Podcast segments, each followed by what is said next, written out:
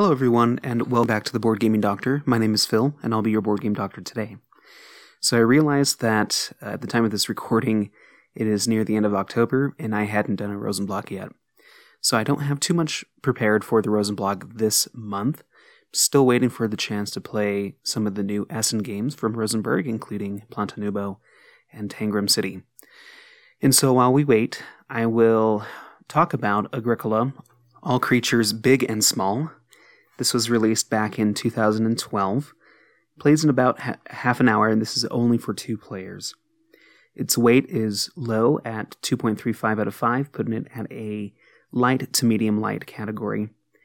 And I have played this game more than 12 times on the app that is available on your mobile device. And so, in this game, as a spin off from the very popular Agricola, of course, which is my favorite game of all time. You take turns back and forth playing workers onto worker placement spots as you do in the original Agricola. You can play that, and you have three workers, only three workers throughout the whole game, and you have eight rounds to play them on these spots, which either give you resources such as wood, stone, reed, animals, which are the main driver of points in this game, as well as uh, spots to be able to build fences and pastures to keep your animals in, and other structures that increase the capacity, very much like the stables that you have in the original game. And then there's also a spot where you can build special buildings. In the base game, there are four special buildings that you can pl- that you can play with, and nothing else. And so it's very rote and However, there are expansions that have been added since that expand on the special buildings that you can play. Another unique factor about this game is that you can expand your farm using farm tiles, and uh, you have to go to a space to be able to do so. And you don't start the game with all of your fences. You have, I think, 10 or 8 or 10 fences to start with that you can build out onto your farm. But throughout the game, you either need to build certain buildings that can give you fences to uh, that are automatically placed around it, uh, such as the stable, or you gather extra fence pieces by going onto the spot that allows you to expand your farm. So, this review goes into uh, this game at its base level without the expansions. I think I would love to, you know, try out the expansions at a future time to add a little bit more replayability. But my focus was to try to understand this game at the base level and try to learn this the base strategy to be able to defeat the AI opponent at its maximum difficulty, which I was able to do after quite a few games. and so this is what I learned. Strategy wise, this game is mostly about, like I said, collecting animals. And the overall strategy I feel is to one, build spaces and pastures big enough to start housing animals, and two, just like you do in original Agricola, it's always advantageous if you pick up animals as a breeding pair because this does happen in the game where you if you have at least two animals of the same type in a pasture they can breed one at the end of the round after you've played all of your workers. And so the I think the crux of this game is building out pastures and utilizing your resources in an, an efficient way to build, you know, a big enough pasture or using those buildings to create space for the animals that you pick up and then building off of those spaces and increasing the capacity as you move along so you can support breeding pairs which will efficiently give you more points throughout the game.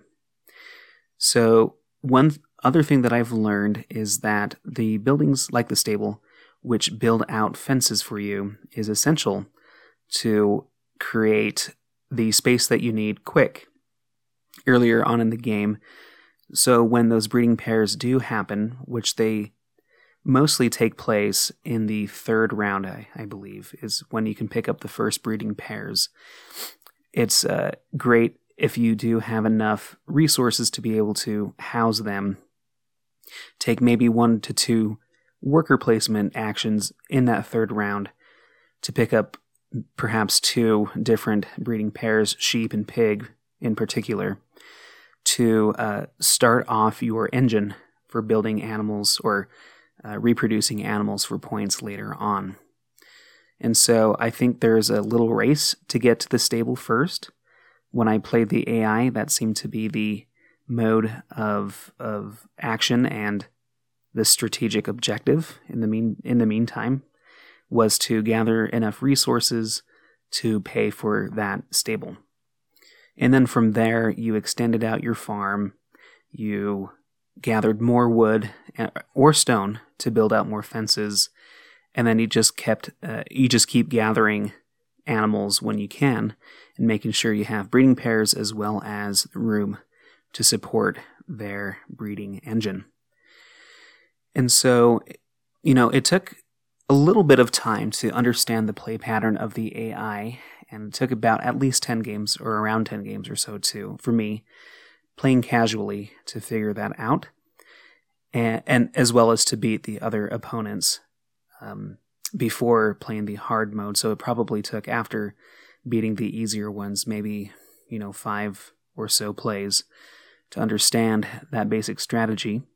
And so it, it, it didn't take a very long time to, I guess, understand the game at such a core level, the base game, I should say, at a core level, to make it, uh, you know, understand the replayability of it there aren't too many options to deviate from if you do start to pursue the optimal play pattern, which is developed or established by the AI.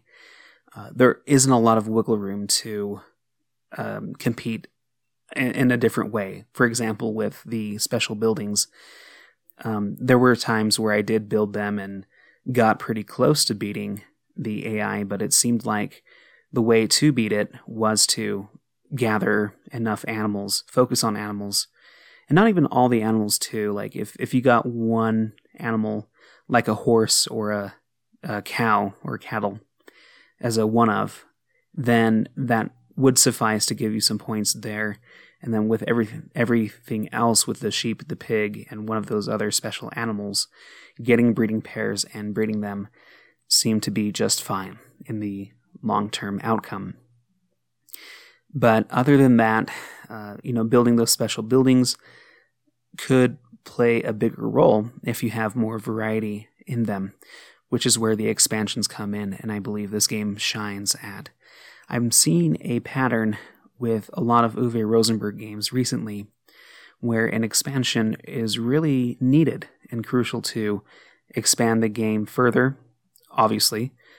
Not but not only in modules or different uh, you know variety or play styles but i think they really alter the overall strategy where i feel like some games even the bigger ones such as fields of arle a feast for odin and of course ora et labora which are games that are easily quote unquote solvable where a preferred path of play or a play line is after many plays discovered and as I am diving into the strategy points and getting deep into what the best players do in beefy games such as Fields of Arle and A Feast for Odin, is that they pursue the same opening and follow a very similar course throughout the game, despite the variations that are offered in each respective game. And so, Agricola, All Creatures Big and Small, condenses that idea that a lot of these Uwe Rosenberg games are, uh, some might say, rote or scripted when it comes to what kinds of openings you take and what pathways you take throughout the remainder of the game in order to be successful if you want to win of course. You know you can play these games casually and just have a good time reveling in the mechanisms. But as someone who enjoys a more competitive deep dive into the strategy behind games, you start as soon as you start to solve the puzzle and unveil what makes a, the most efficient playline in these games, you start to see that in base games there are uh, st- strategic points that are that trump basically anything else, right? Uh, it's it's easier demonstrated in a smaller game such as All Creatures Big and Small, and a little bit less so in some of the bigger games. But I do believe that there is an overarching strategy to those games that are uh, dominant and are shaken up by the introduction of expansions. And so I really look forward to exploring more of those expansions. I really need to get uh, the Norwegians and uh, Tea and Trade, which I hope that there is a reprint of soon, and to be able to see how they expand the game itself as well as the strategic avenues thereof. But overall, I really enjoyed Agricola All Creatures Big and Small. It was a great, quick way to get capture the feeling of Agricola, which I think it does. You do miss out on the card play, you miss out on extra resources and uh, ways to get points in this game, and really hunkers down on the mechanisms of breeding and pasture building, tableau building, basically, which are aspects that I love about Agricola. And so, my next ventures into this game will definitely include the expansions, and I'll review and touch up on my thoughts of this smaller game at the time when I do get the chance to play those expansions. But for the meantime, uh, yeah, I've really enjoyed it, and I think it's a great supplement to the original game if you only have two players.